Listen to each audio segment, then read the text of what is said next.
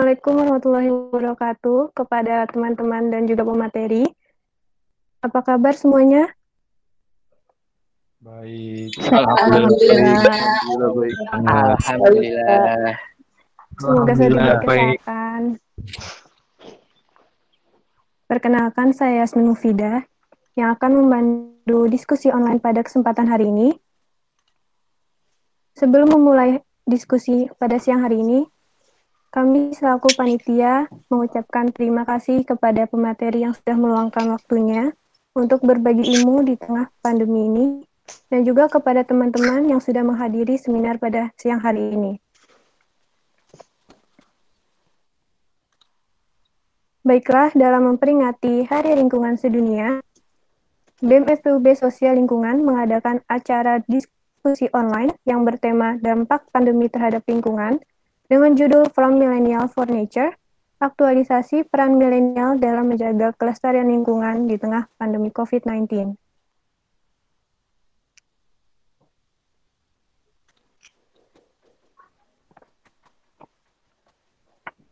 Seperti yang kita ketahui bahwa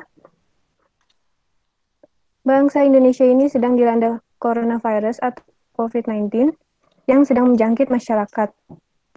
Tidak hanya berdampak pada manusia, tetapi hewan dan lingkungan juga mendapatkan efek yang ditimbulkan oleh virus ini. Tetapi tidak semua hal ini mengacu pada dampak negatif, tetapi juga berdampak positif yang dapat diambil dari pandemi hari. Secara tidak langsung, pandemi COVID-19 dapat mengurangi polusi yang dihasilkan dari asap kendaraan maupun asap industri yang bekerja. Terhentinya sebagian besar kegiatan industri dari kegiatan para pekerja dan juga kendaraan mengurangi tingkat polusi udara yang menjadi penyebab buruknya kualitas udara. Sebelum materi menyampaikan informasi yang sangat penting ini, Pemantik yang akan dibawakan oleh Farhan Nabil Furqan akan menyampaikan mengenai keadaan lingkungan dalam pandemi COVID-19. Kepada saudara Farhan dipersilahkan.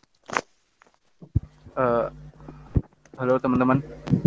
Udah kedengeran suara saya belum? Sudah. Oke. Sudah. Sudah. Assalamualaikum wabarakatuh. Eh, sebelum itu perkenalkan nama saya Farhan Nabil Furqan. Selaku pemantik di diskusi ini berasal dari Kementerian Sosial Lingkungan BEM FPUB 2020. Eh, langsung saja eh, terkait materi pertama yaitu terkait makna pandemi COVID-19 bagi bagi lingkungan. Eh, seperti yang kita ketahui bahwa pandemi COVID telah melanda dunia sejak awal awal tahun 2020 dan masuk ke Indonesia sejak pertengahan Maret. Uh, dengan adanya pandemi ini pastilah memberikan beberapa dampak terhadap aspek-aspek kehidupan kita. Pandemi tidak hanya berdampak pada kehidupan manusia saja, namun juga pada ke- pada kehidupan hewan dan lingkungan. Tentunya di pandemi ini uh, juga menimbulkan dampak positif ataupun negatif. Uh, sesuai dengan tema uh, Hari Lingkungan Hidup Sedunia ini yaitu terkait biodiversitas, maka saya akan membahas terkait uh, hewan terlebih dahulu. Bagi hewan liar, pandemi ini memberikan keleluasaan hewan liar untuk berkeliaran, bahkan di tempat-tempat yang biasanya terdapat aktivitas manusia. Uh, dengan mudah dia di sekarang dengan adanya pandemi, akibat kebijakan PSBB ataupun lockdown, dengan mudah dia ditemukan bahwa hewan-hewan tersebut berani berkeliaran di sekitar lingkungan manusia. Uh, seperti contohnya saja di Turki, uh, di Istanbul, Turki, ditemukan lumba-lumba yang biasanya tidak tidak mau mendekat ke pelabuhan. Ataupun di Jepang uh, terdapat rusa yang berani turun ke jalan. Dan di beberapa tempat lainnya peristiwa serupa terjadi. Namun uh, hal ini sangat berbanding terbalik bagi hewan-hewan yang uh, hidupnya terkungkung di dalam kebun binatang. Sebelumnya, uh, kebun binatang merupakan salah satu upaya konservasi untuk melindungi biodiversitas makhluk hidup. Uh, semenjak diada ditutupnya beberapa kebun binatang, akibat pandemi ini, beberapa kebun binatang di Indonesia ataupun di dunia mengalami kesulitan pendanaan untuk perawatan dan pakan hewan. Di Indonesia sendiri, berdasarkan survei Perhimpunan Kebun Binatang se-Indonesia, menunjukkan sekitar 92,1 persen kebun binatang anggota perhimpunan hanya sanggup bertahan kurang dari satu bulan. Sedangkan 5,26 persen kebun binatang anggota perhimpunan dapat bertahan 1 sampai 3 bulan. Dan 2 per 2,63 persen kebun binatang anggota perhimpunan dapat bertahan lebih dari 3 bulan. Oleh karena itu, hal ini menjadi miris uh, yang harus kita perhatikan. Selain itu, pandemi ini juga berdampak terhadap uh, kualitas udara itu sendiri. Seperti yang kita ketahui, dengan adanya lockdown PSBB ataupun work from home, menyebabkan penurunan emisi nitro, nitrogen dioksida di langit Cina dan Italia berdasarkan citra satelit. Kadar nitrogen dioksida turun 36% sepekan setelah, setelah tahun baru Imlek di Cina dibandingkan dengan tahun-tahun sebelumnya uh, penurunan kadar PM juga PM 2,5 juga terjadi di Indonesia. Konsentrasi PM25 menurun selama penerapan 10 hari ketiga kebijakan work from home dan PSBB diberlakukan. Uh, sebenarnya dengan adanya penurunan polusi dan peningkatan kualitas udara ini sangat bermanfaat bagi manusia sendiri karena polusi udara merupakan penyebab kematian terbesar keempat di dunia pada tahun 2017. Polusi udara membunuh hampir 7 juta orang tiap tahunnya. Uh, di Indonesia juga merupakan negara keenam dengan polutan tertinggi sedunia yaitu sebesar 51,7 mikrogram per meter kubik berdasarkan World Air Quality Report tahun 2019. Kondisi ini uh, sangat menguntungkan tentunya bagi dunia dan manusia itu sendiri. Namun kondisi ini hanyalah bersifat sementara karena beberapa negara sudah melonggarkan lockdown ataupun PSBB bahkan mencabut dan beberapa negara juga sudah memasuki ke era new normal yang mana beberapa sektor pasti akan tetap akan ber, berlangsung dengan seperti biasa yang mana hal ini dapat menyebabkan uh, yang namanya polusi balas dendam akibat dengan terhambatnya ekonomi sebelumnya. Mungkin dari saya sekian. Saya kembalikan ke moderator. Terima kasih.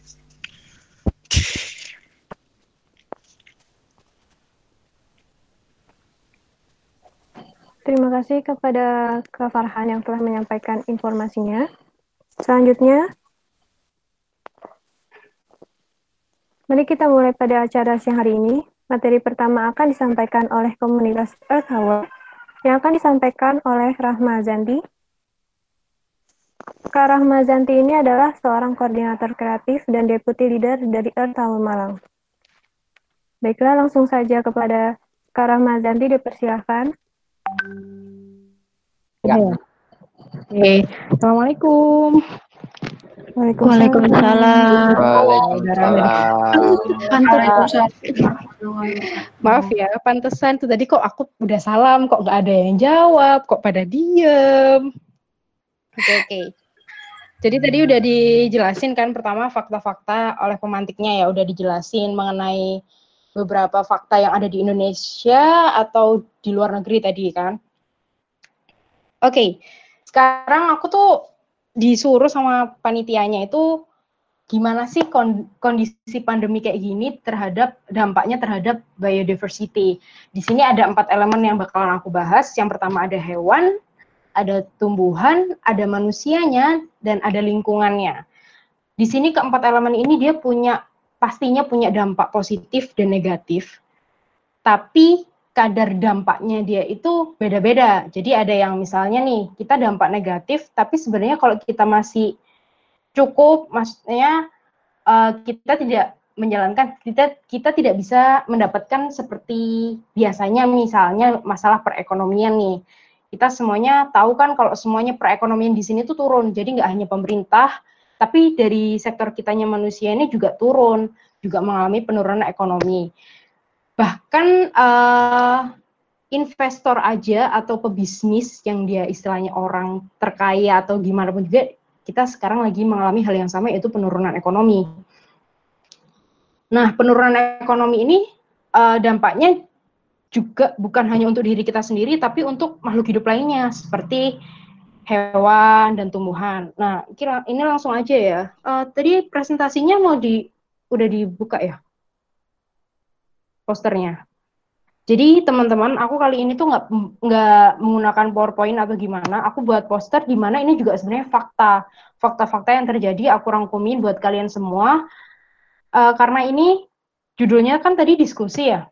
Aku tuh pengen setiap uh, setiap aku dikasih kesempatan buat ngisi materi, aku tuh membuka pikiran kalian dulu. Jadi kalian nggak begitu banyak membaca apa yang ada di layar, tapi kalian coba buka telinga kalian lebar-lebar, kalian mendengarkan uh, materi dari aku dan juga dari teman-teman Bye Bye Plastic Bags. Terus habis itu juga kalian buka pemikiran kalian. Udah aku cuman berharap kalian melakukan hal-hal itu karena dengan kalian membuka pemikiran kalian nanti uh, insya Allah materi yang kami berikan ke kalian itu bisa bermanfaat dan juga kalian bisa uh, tergerak buat hal-hal itu. Oke, yang pertama langsung aja ini tentang hewan. Tadi sudah dijelaskan. Uh, berdasarkan survei Perhimpunan Kebun Binatang se-Indonesia atau PKBSI, terdapat eh, terhadap 60 anggotanya lebih dari 90% kebun binatang di Indonesia tidak mampu bertahan memberi makan satwa lebih dari satu bulan. Sedangkan hanya sekitar 5% yang mampu menyediakan pakan hingga tiga bulan. Sisanya bisa lebih dari itu. Berarti yang mampu bertahan uh, menghidupi hewan-hewan satwa ini hanya 5% yang bisa lebih dari tiga bulan. Yang bisa tiga bulan cuma lima persen juga. Sisanya bahkan satu bulan pun dia masih mikir-mikir gitu kan. Dampaknya apa sih kak? Pertama, dampak yang udah terjadi itu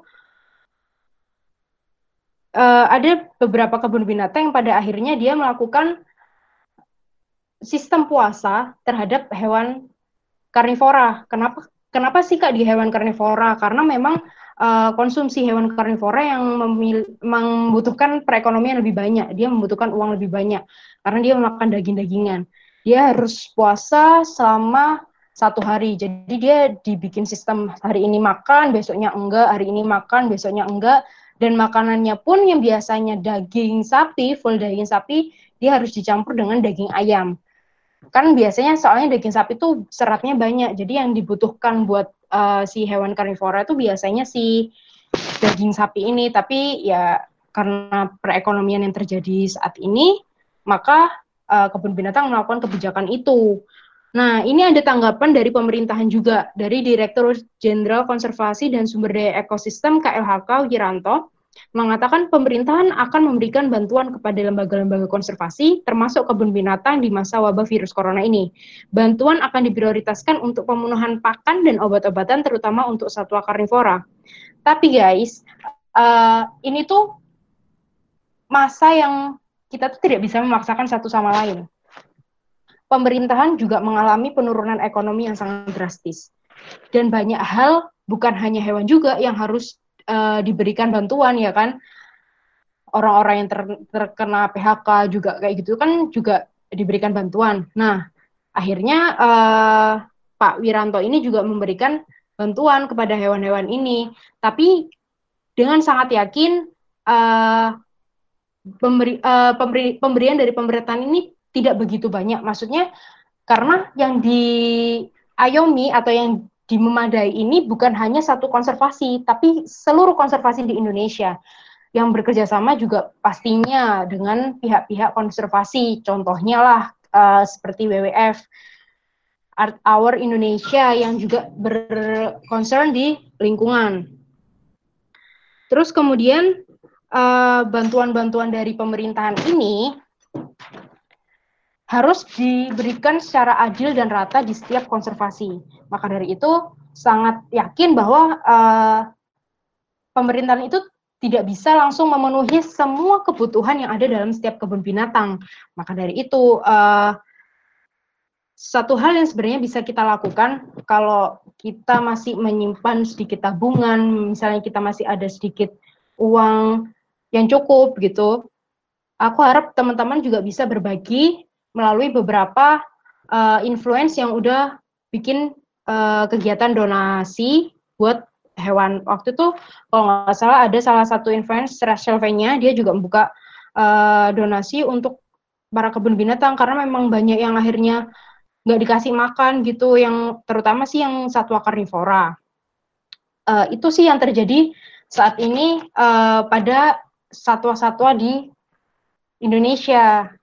Sedihnya lagi juga ada udah ada beberapa yang mati karena memang kelaparan dan terutama nih buat uh, satwa-satwa yang ada di alam yang hal yang paling ditakutkan adalah saat dia memang merasa kelaparan, dia akan uh, mencoba untuk keluar dari alamnya.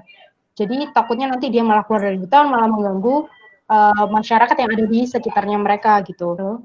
Jadi semuanya itu uh, saling membantu dan saling menjaga sih, karena kita sebagai manusia ya, uh, kita yang sebagai pemeran utama di lingkungan hidup ini, ya mau gimana lagi? Ya kita yang harus menjaga mereka. Gimana pun juga kita yang mempunyai akal di dunia ini kita yang uh, hidup saling bergantungan tapi yang menjadi pemeran utamanya tetap kita. Jadi buat masalah hewan ini aku harap uh, kita bisa saling membantu biar mereka juga bisa makan sesuai dengan uh, kebutuhan mereka. Yang penting cukup lah nggak usah berlebihan tapi yang penting cukup.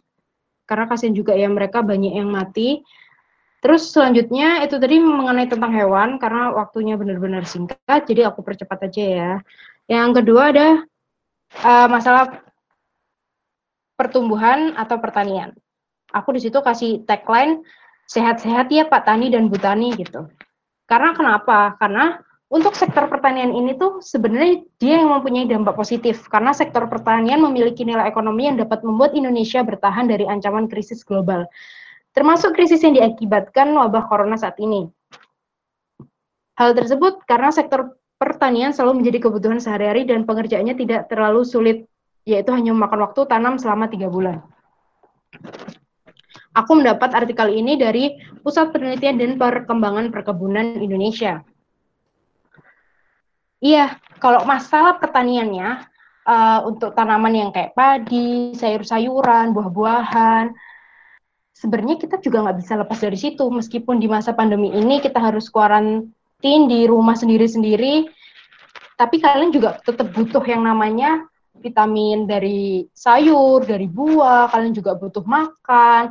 Nah, hal-hal yang kayak gitu tuh yang kita nggak bisa uh, nggak uh, bisa terlepas gitu karena kita juga butuh untuk bertahan bertahan hidup dengan uh, memberikan energi pada diri kita sendiri apalagi di masa pandemi kayak gini kita tuh disuruh menjaga imun memperbanyak uh, memperkuat imun kita agar kita nggak mudah terserang sama virus COVID-19 ini.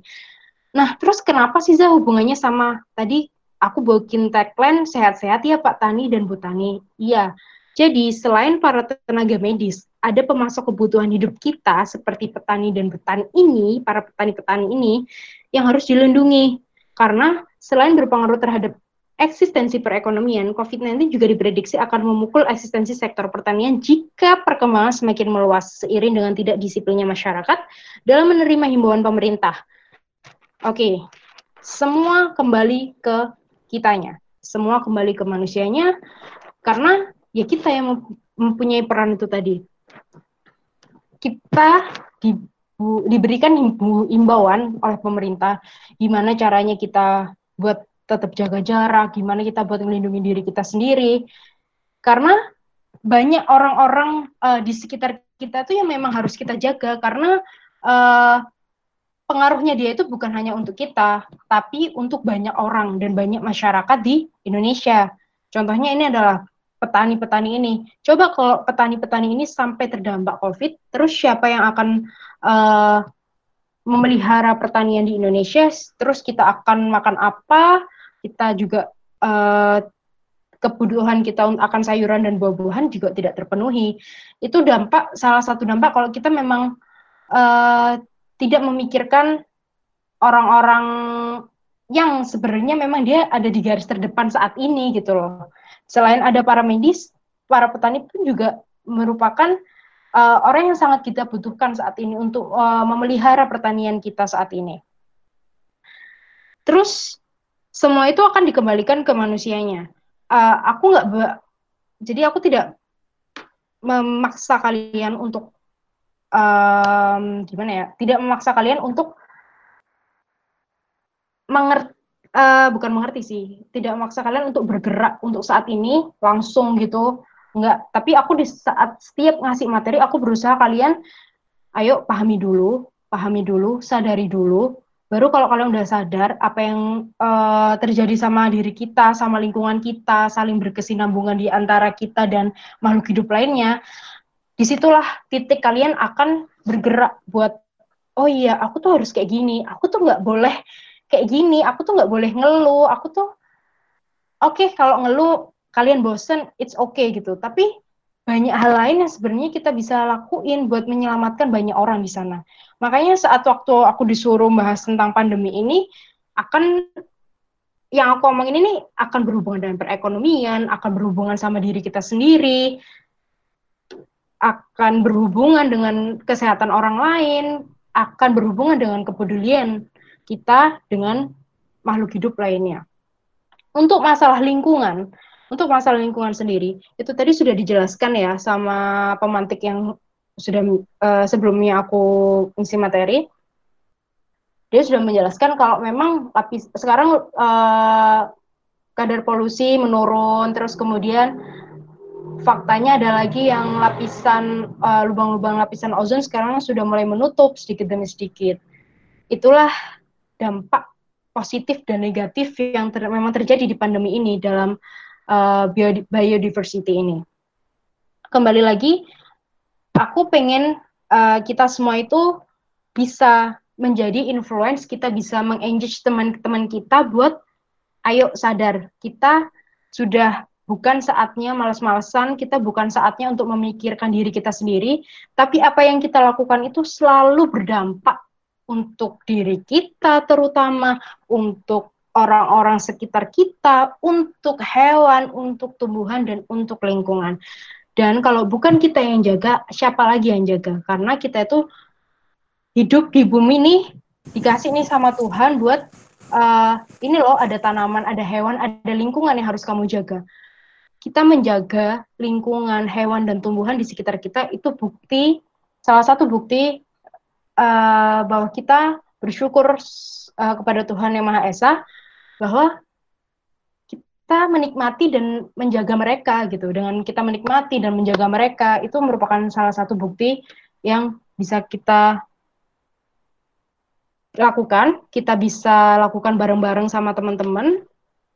Terus lagi uh, kalau masalah uh, ini ya bosen atau enggaknya. Jadi ini berhubungan sih sebenarnya masalah bosen enggaknya, ini ada salah satu tips yang kalian bisa lakukan. Ini juga teman-teman dari komunitas-komunitas lingkungan udah pada bikin challenge, bikin uh, ajakan, bikin himbauan. Kalau kalian bosen, ayo kita menanam tanaman.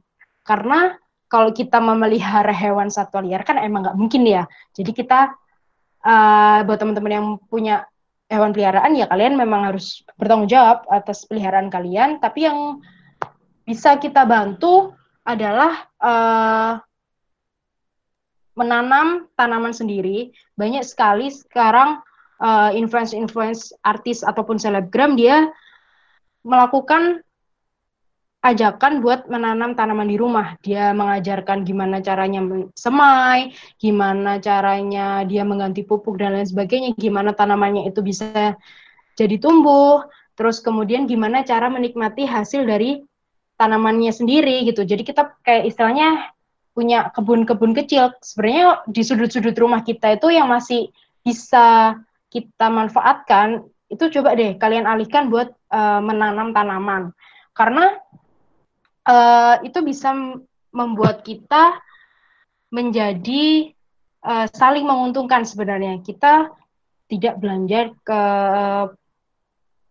tidak belanja berlebihan ke pasar. Itu mengurangi kita untuk panic buying. Jadi kita ya udah kita memanfaatkan tanaman hasil kita Terus kemudian ketika kita mau belanja bulanan atau di tempat pembelanjaan di pasar itu kita cukup beli yang memang kita nggak uh, kita tidak tanam atau kita yang memang tidak bisa semuanya untuk uh, lakukan sendiri di rumah gitu. Jadi uh, buat teman-teman, aku berharapnya kalian bisa melakukan uh, suatu hal yang tapi tetap ya dari diri kalian sendiri. Kalau kalian memang nggak sadar akan uh, apa yang terjadi di sekitar kita saat ini ya apa yang kalian lakukan itu semuanya akan cepat berlalu gitu loh. Jadi kalau kalian memang mau melakukan eh, hal-hal uh, yang baik, hal-hal yang bisa menginfluence teman-teman, tapi itu memang dari kesadaran diri kalian sendiri, insya Allah semuanya itu akan berkelanjutan. Jadi uh, semuanya akan saling tolong menolong, semua akan saling membantu, semua akan bekerja sama di masa yang sulit ini karena memang uh, yang diutamakan kita kenal nggak kenal kita sama manusia kita harus bekerja sama kita harus menjadi teamwork yang baik karena banyak yang harus kita lindungi untuk saat ini. Gitu.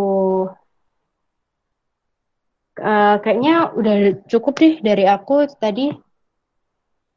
Kembali makanya semuanya ke diri kita sendiri sih. Pentingnya itu.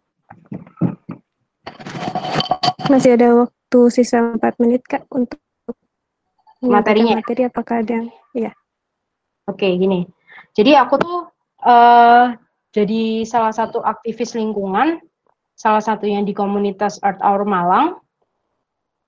Tujuannya itu bukan kita sendiri, bukan teman-teman aku, aku dan teman-teman Earth Hour Malang yang ya udah aku pokoknya uh, di komunitas Earth Hour Malang kita yang uh, menjaga lingkungan, kita yang apa aktif untuk membersihkan lingkungan, bukan hanya kita tapi tugas kita itu mengajak kalian semua para generasi muda buat ikutan jaga lingkungan karena tanggung jawab menjaga lingkungan itu bukan hanya kami aktivis-aktivis lingkungan tapi memang tanggung jawab bagi semua masyarakat dan insan manusia yang ada di bumi ini.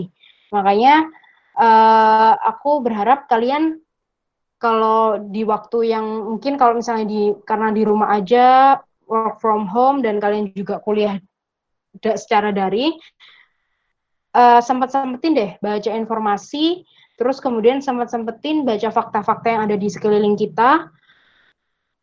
Uh, tentunya fakta-fakta yang tidak membuat kalian semakin stres ya tapi fakta-fakta yang dapat menggugah semangat kalian uh, buat ngerangkul orang-orang di sekitar kalian buat lebih peduli sama lingkungan, peduli sama sama hewan, sama tumbuhan, dan tentunya sama diri kita sendiri sih.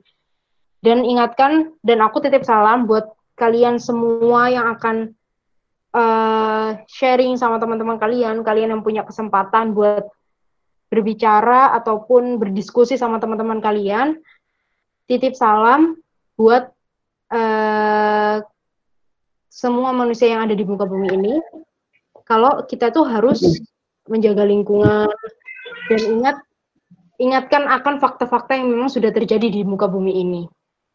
Uh, aku hanya tidak membaca keseluruhan fakta, tapi sedikit fakta itu udah benar-benar bikin aku untuk oh, oh ya, aku harus melakukan sesuatu hal untuk lingkunganku, untuk hewan dan tumbuhan di sekitarku juga.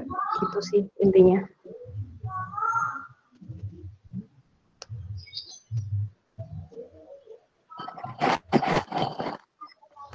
Baiklah.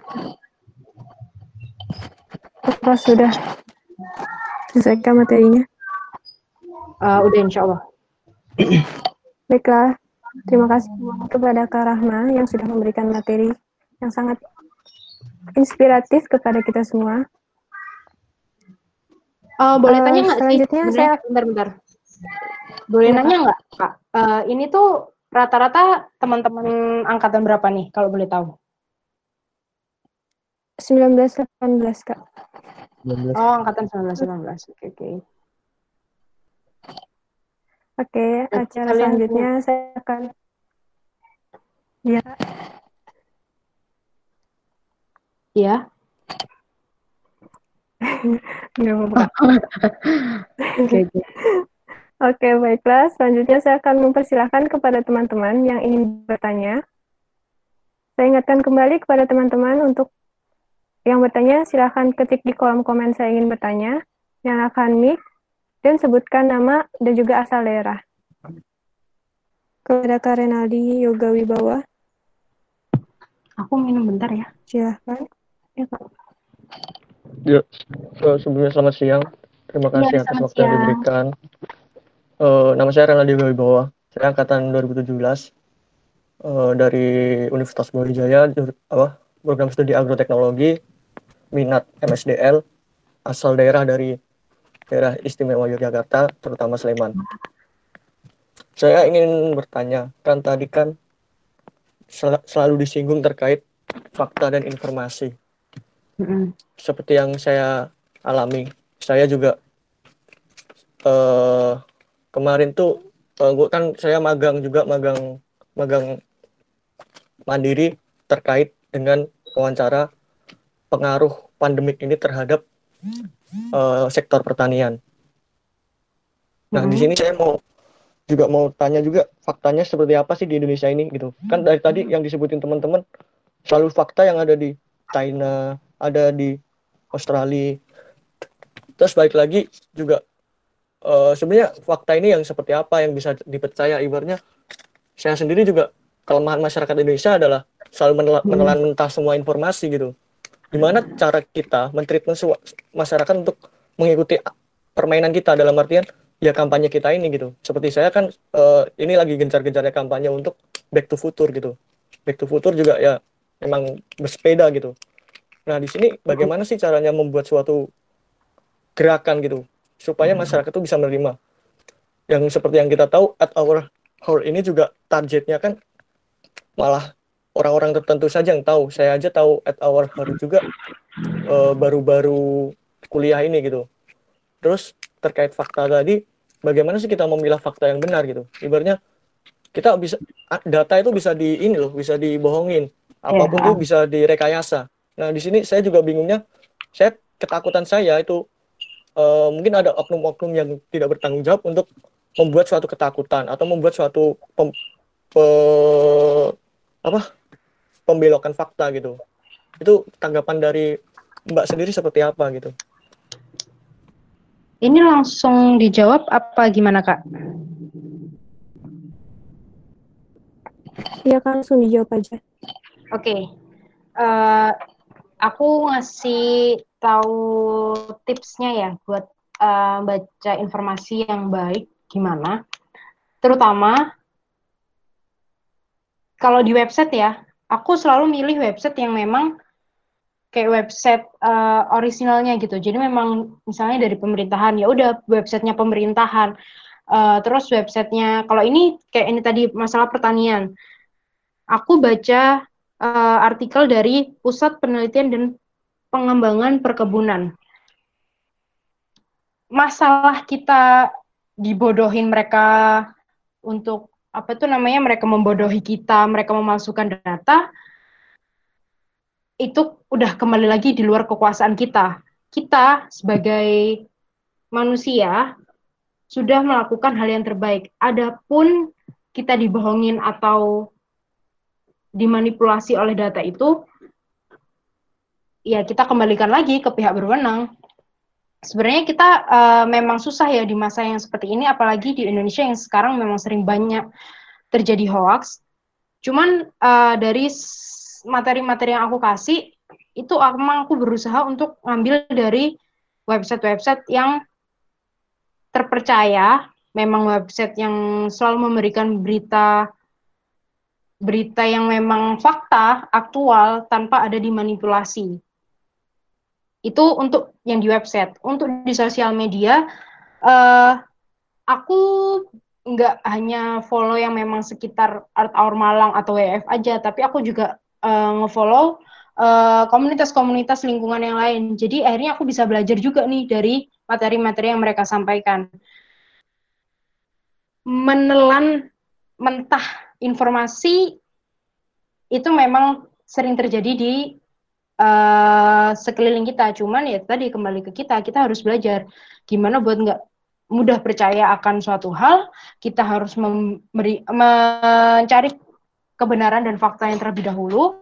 Cara kita cara kita untuk mencari kebenaran dan fakta ya tadi kita dari suatu uh, suatu web yang resmi kita memang langsung bis, bisa langsung menanyakan ke pihak yang berwenang atau pihak wajib gitu. Kalian juga bisa sharing kok. Kadang terkadang tuh kita hanya gengsi tapi kita tuh bisa langsung uh, nanya ke misalnya nih di WWF lagi ngepost apa lah apa yang kalian mau nanyain kalian bisa komen di postingannya itu kalian juga bisa DM ke misalnya kayak masalah concern lingkungan kalian bisa DM ke situ sebenarnya tergantung usaha kalian untuk membenarkan suatu fakta itu gimana gitu sih kembali lagi kita juga memang nggak boleh ya uh, aku saranin memang kita uh, generasi muda yang memang masih sering mudah terpengaruh buat lebih hati-hati akan berita dan fakta. Itu kuncinya. Terus yang kedua yang benar tentang uh, fakta mengenai eh tadi udah ya kejawab ya. Yang fakta masalah pertanian kalian juga bisa lihat uh, informasi lebih lengkapnya itu tadi di Pusat Penelitian dan Pengembangan Perkebunan. Karena di situ aku tadi ambil cuplikan-cuplikan di situ juga Terus selanjutnya tadi pertanyaannya uh, tentang Earth Hour ya. Kalian baru tahu Earth Hour itu saat masa-masa kuliah. Oke, okay. jadi aku tahu Earth Hour sebelumnya itu juga dulu bahkan zaman SD. Karena di Earth Hour itu punya aksi. Kita namanya uh, namain sebuah acara bukan manggilnya bukan acara, tapi kita bilangnya aksi aksi kita itu tujuannya ke SD, ke sekolah-sekolah SMP, SMA juga, terus di kalangan mahasiswa. Tapi internya kita memang kebanyakan adalah mahasiswa. Jadi uh, sangatlah wajar kalau sebenarnya yang banyak tahu uh, di awal itu adalah mahasiswa mengenai Earth Hour. Karena pasti kalau kalian masa kecilnya kalian SD, aku aja SD tuh bener-bener nggak nggak ingat kalau itu namanya Art Hour, tapi aku dulu itu pernah ingat-ingat kalau logonya adalah 60 plus. Jadi waktu aku tahu di masa kuliah ada Art Hour, terus aku lihat logonya, oh ini dulu yang waktu datang di SD aku buat ngajari, uh, aku dan teman-temanku peduli sama lingkungan gitu sih. Terus targetnya Art Hour Malang, uh, aku mau ngasih sedikit uh, cuplikan, jadi eh bukan cuplikan sih, maksudnya informasi kalau Malang, Art Hour Malang itu pernah jadi uh, engagement terbanyak dari kalangan Art Hour se-Indonesia. Berarti kita tuh nomor dua di bawahnya Art Hour Indonesia pastinya. Itu untuk kota-kota Art Hour Malang adalah nomor satu.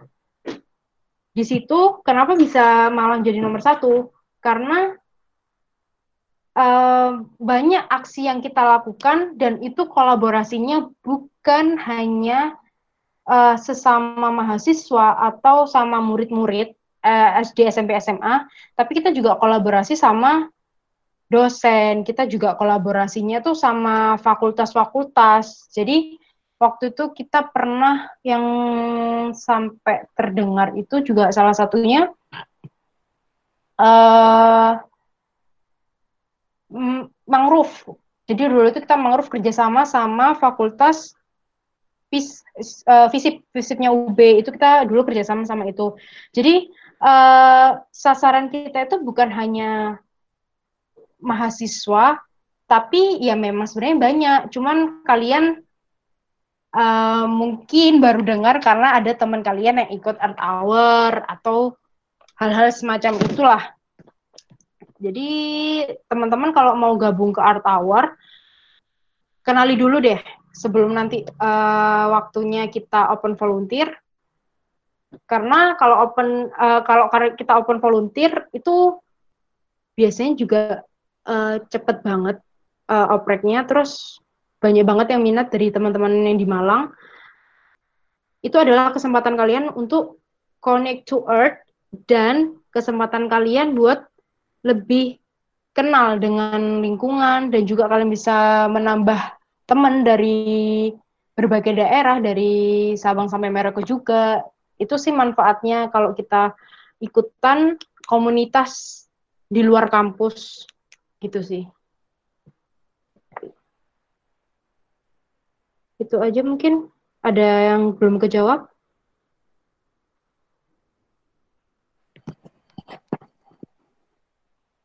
Kak Renaldi, apakah sudah terjawab? Sudah, terima kasih Mbak Rahma atas informasinya. Oke, sama-sama.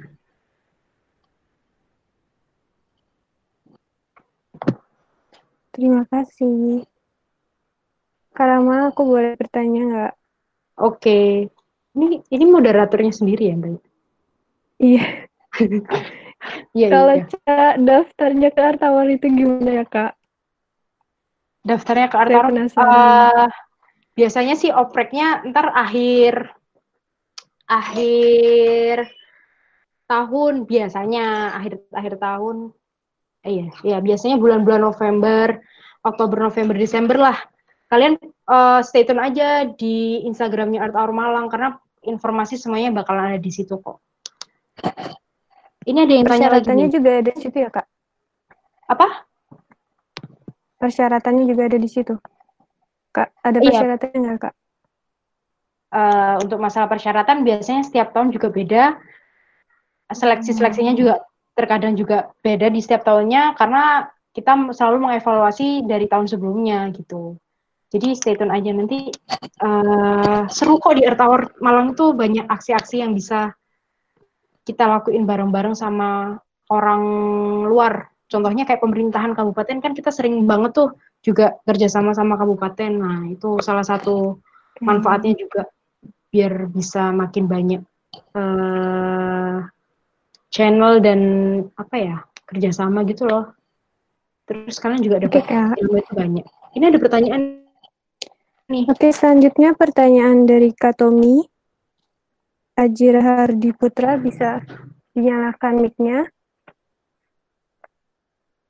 Oh tapi ini pertanyaannya kayaknya lebih ke pemateri Pandemi kedua ya? deh, yang nanti masalah bukan kalau pandemi COVID ini memang aku, tapi kalau yang masalah eh ini mengenai pengolahan limbah, terus botol-botol hand sanitizer sama masker nanti kayaknya dijelasin sama pemateri kedua.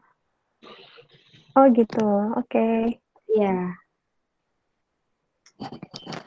Pada Kak Tommy, pertanyaannya akan relate dengan materi kedua.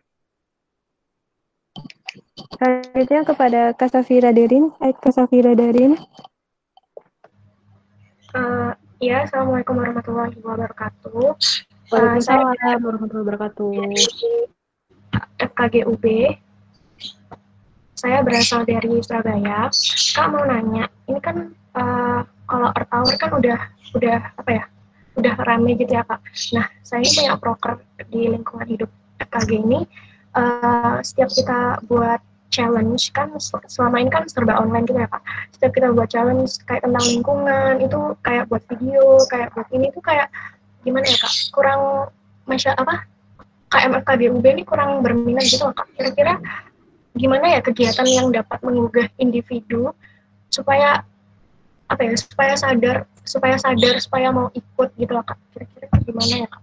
Kalau misalnya ini kita juga udah ngelakuin pencerdasan juga, tapi kalau misalnya kayak kita ngadain challenge kayak misalnya challenge hari bumi kita kayak apa aja sih yang kamu laku, yang kamu lakuin gitu selama di rumah aja supaya tetap menjaga lingkungan? Itu apa ya kak?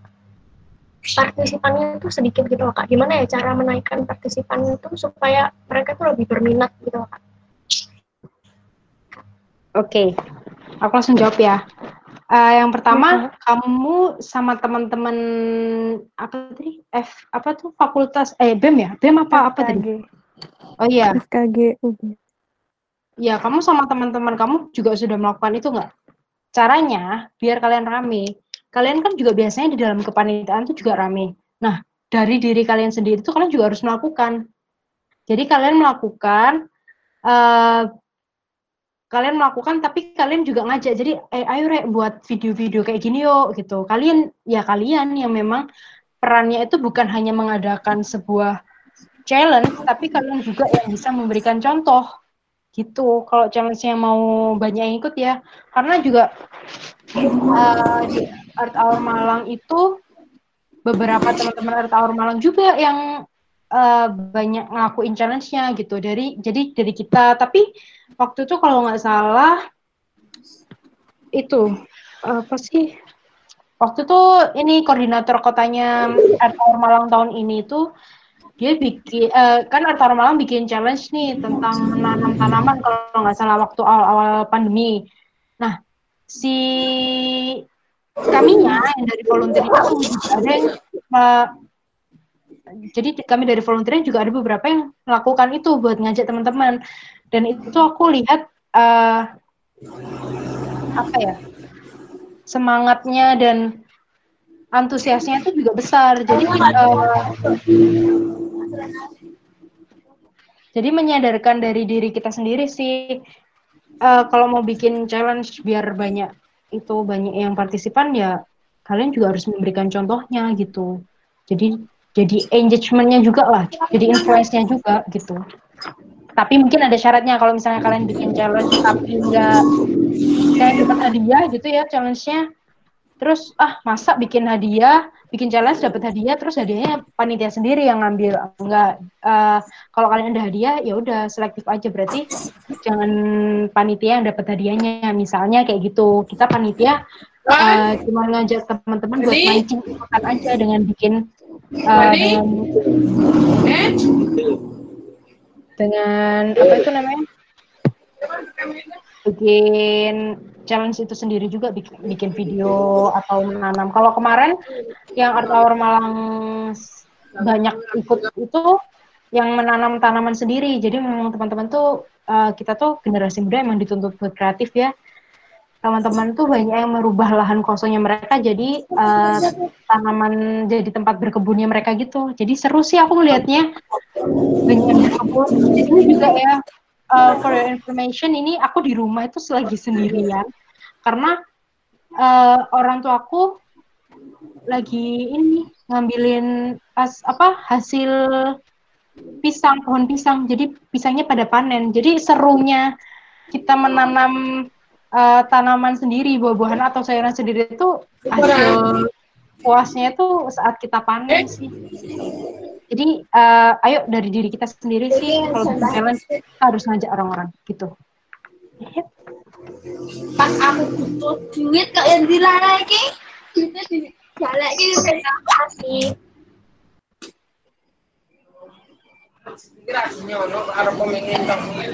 Seru banget ya kak kayaknya. Iya banyak banget kok kemarin yang ikut. Makanya kalian jangan uh, lupa follow. Oh ini Enggak, intinya gini, terkadang kita tuh gengsi.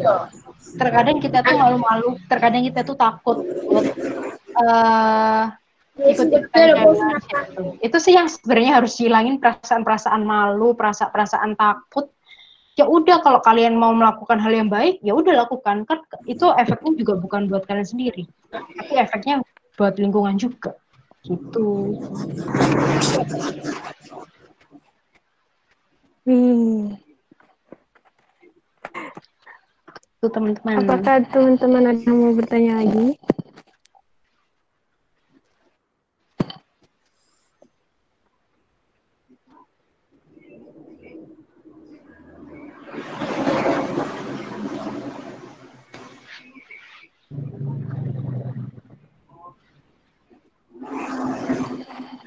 Apakah Lia, Lia ini mau mau bertanya?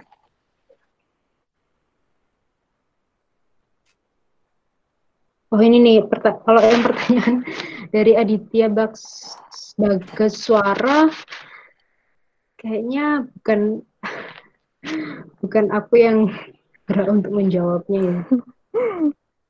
Terus kalau pertanyaan dari Aslia ini, ini sih yang bisa uh, bisa dijawab. Makanya tadi aku udah bilang ada empat fokus, ada ada hewan, tumbuhan, manusianya sama lingkungan. Nah, sebenarnya kalau uh, dengar dari yang awal sih itu memang saling berkesinambungan dan dampaknya itu pasti ada setiap levelnya tuh ada.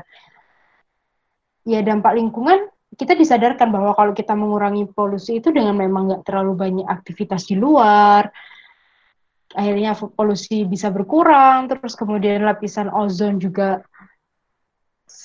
apa lubang-lubang lapisan ozon juga semakin lama juga semakin menutup.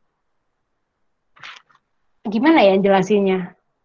Uh, sebentar, sebentar menjadikan manusia berada di rumah dan konsumsi listrik meningkat karena segala komunikasi dan ya aku akuin juga kalau konsumsi listrik meningkat, wow itu sangat drastis karena juga uh, kemarin orang tua aku sempat juga cerita uh, kayaknya nggak pernah dapat tagihan sebanyak ini tapi kenapa jadi sebanyak ini ya saat ini gitu.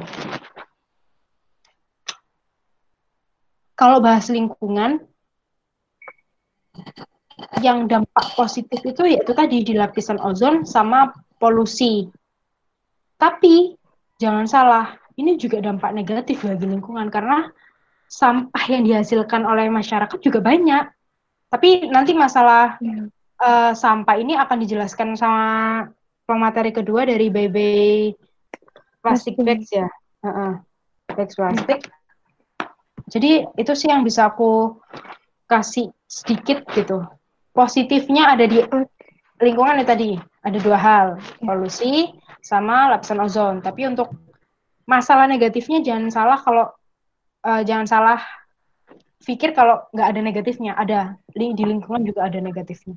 Dan kami aktivis lingkungan juga mulai berpikir menghadapi uh, kenyataan waktu new normal nanti kan waktu new normal akhirnya harus waduh gimana nih kita apa yang harus bisa kita lakukan buat menghempas sampah-sampah ini. Gitu. Memanfaatkan sih sebenarnya memanfaatkan sampah-sampahnya ini jadi apa? Itu sih kita makanya dituntut kreatif juga guys. Baiklah. Terima kasih kepada Kak Mazanti yang telah memberikan materi dan juga jawaban. Inspiratif sekali